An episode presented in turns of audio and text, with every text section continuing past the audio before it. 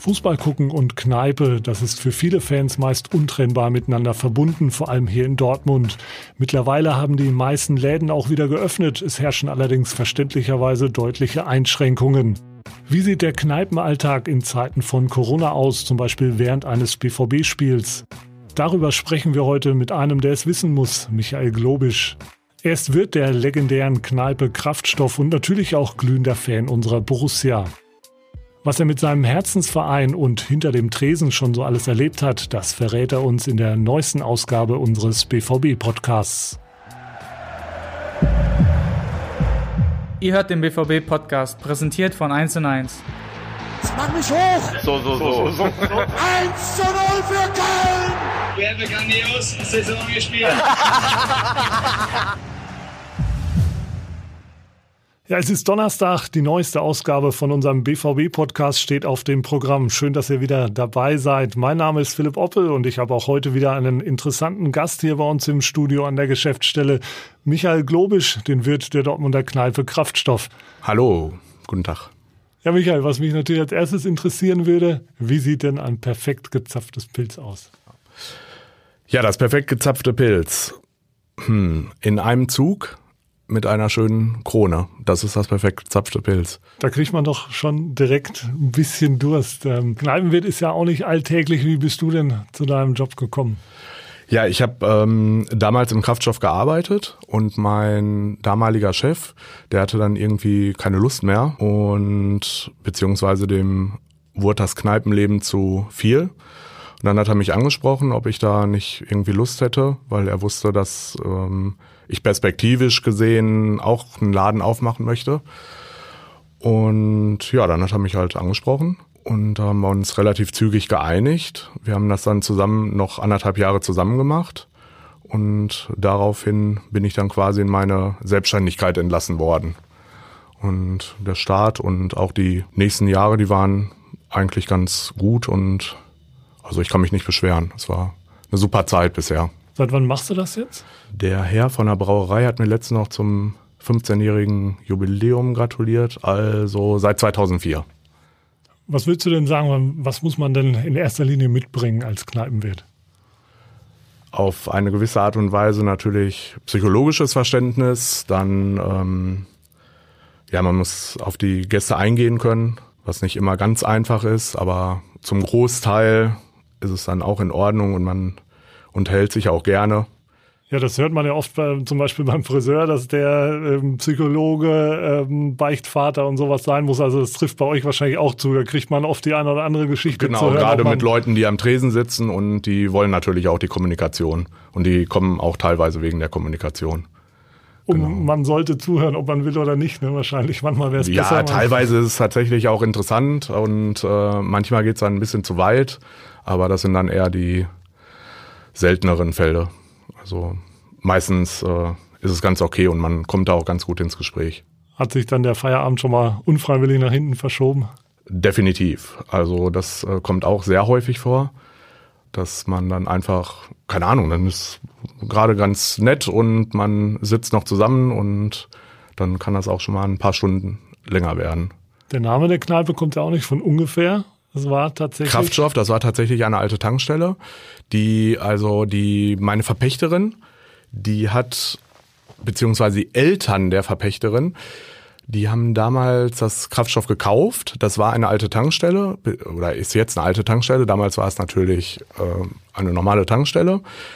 Haben die gekauft und dann äh, Kartoffeln verkauft. Also das war quasi ein Kartoffelverkaufsladen. Auch interessanter Übergang von der Tankstelle zum Gemüsefachshop und dann. Genau, und dann aus dem Gemüsefachshop wurde später eine Bar. Das waren zwei Kneipenwirte aus Hagen, die haben das Kraftstoff umgebaut zu einer Bar und ja, seitdem, seit 1985 oder 86 ist es jetzt eine Bar. Man kann ja schon fast Kneipe. sagen, ein bisschen Kultcharakter auf jeden Fall oder nicht nur ein bisschen. Also definitiv. Also die, also ich würde jetzt sagen, die ist aus dem Dortmunder Nachleben nicht ähm, wegzudenken. Das kann man auf jeden Fall unterstreichen. Gibt es denn noch irgendwelche Relikte von damals, entweder von der Tankstelle oder von den Ja, wir haben noch eine alte Tank, äh, Zapfsäule im Biergarten stehen. eine alte Esso-Zapfsäule. Äh, Und sonst, äh, finde ich, sieht man auch, dass es mal eine Tankstelle war. Also definitiv. Und Zapfsäule ist ja auch im übertragenen Sinne. Jetzt kann man halt ein bisschen was anderes tanken, aber das. Genau, die haben wir natürlich auch im Logo, ja. Im Moment ist ja keine einfache Situation aufgrund von Corona, weder für den Gast noch für den Wirt. Ähm, was bringt das denn im Moment für ähm, Auflagen mit sich? Was muss man alles beachten im Moment? Wir haben einen äh, Corona-Knigge ausgehängt und ähm, da sind unter anderem die Dinge, an die sich die Gäste halten müssen und unsere Sachen aufgelistet. Für uns als Wirte ist das äh, total schwierig. Aktuell, wir müssen ähm, darauf achten, dass alles ordentlich desinfiziert ist, dass die Leute nicht zu sehr in Kontakt treten. Das heißt, dass die Mindestabstände gewahrt werden von 1,5 Metern und dementsprechend haben wir uns äh, um ein Konzept bemüht und dieses, um dieses dann auch umsetzen zu können. Das äh, klappt ganz gut, ist äh, sehr arbeitsintensiv also das heißt, dass die Gäste jetzt auch nicht wie gewohnt ad hoc ihr Bier bekommen, sondern wir müssen uns viel intensiver mit den Gästen auch beschäftigen, dass wir denen erklären, dass sie auf dem Weg zum Beispiel zur Toilette äh, einen Mundschutz zu tragen haben oder wenn sie den Tisch verlassen, beziehungsweise wenn sie den Tisch verlassen, sowieso einen Mundschutz tragen und nur am Tisch äh, den Mundschutz abnehmen. Genau, den äh, der Mundschutz abzunehmen, also dass sie den Mundschutz dann abnehmen dürfen. Wie ist denn so die Reaktion der Gäste auf die Maßnahmen? Ist das verständnisvoll oder? Überwiegend ist es verständnisvoll. Ähm, teilweise rockte auch der Punk unter den Gästen, aber überwiegend ist es, wie gesagt, verständnisvoll. Sind ja jetzt drei Geisterspieltage gespielt. Ähm, wie ist denn so das Fazit bisher? Wie fällt die Bilanz aus? Also unter den Umständen würde ich sagen, ist es okay. Das ist natürlich äh, vom Umsatz her ist es, äh, ex, sind es extreme Einschnitte, da wir natürlich nicht die volle Kapazität fahren. Ich denke mal, dass es so ungefähr ein Viertel der normalen Gäste ist, die dann im Biergarten beziehungsweise sich in der Innen befinden. Und ja, gestern habe ich die Leute empfangen. Anstatt selbst im Stadion zu sein, habe ich quasi den Ordner im Laden gespielt und dann zum Spielbeginn hin um 18.30 Uhr kamen immer mehr Stammgäste, die halt in den Laden wollten, die sonst auch immer relativ kurzfristig gekommen sind. Ja, und denen muss ich dann halt sagen, dass der Laden leider voll ist und es, äh, dass sie woanders hingehen müssen. Und das tut natürlich weh. Also erstmal wegen der Stammgäste, denen das überhaupt sagen zu müssen, das ist, äh, die kommen seit Jahren teilweise. Und dann ist es natürlich auch eine finanzielle Geschichte die da mit reinspielt. Gut, aber die Auflagen sind leider im Moment so. Genau, ja. Und äh, alles Geld der Welt ist es halt nicht wert, dagegen zu verstoßen. Es gab ja auch Unterstützung von Seiten des BVB zum Beispiel, die Aktion Digitaler Spieltag. Da habt ihr euch auch entschieden mitzumachen. Ähm, wie wichtig sind solche Hilfsmaßnahmen für euch ähm, Kneipenwirte und für die Kneipenszene? Also diese Aktionen der Borussia Borussia verbindet. Ähm, die sind für die Wirte natürlich sehr gut gewesen. Es gab ja Läden in Dortmund, die haben richtig ordentlich äh, Unterstützung von den Fans bekommen. Und äh, bei uns war es jetzt nicht ganz so viel, aber ich glaube, das liegt daran, dass wir medial nicht so, beziehungsweise im Social-Media-Bereich nicht ganz so aufgestellt sind und die Leute das einfach gar nicht mitbekommen haben. Wovon wir dann nochmal profitiert haben, ist ähm, Help Your Hometown von ähm, Marco Reus. Und zwar haben die uns angeschrieben, da wir über diese Borussia verbindet Geschichte halt schon online waren und gefragt, ob wir Geld bräuchten, quasi ganz salopp gesagt. Und dem war natürlich so.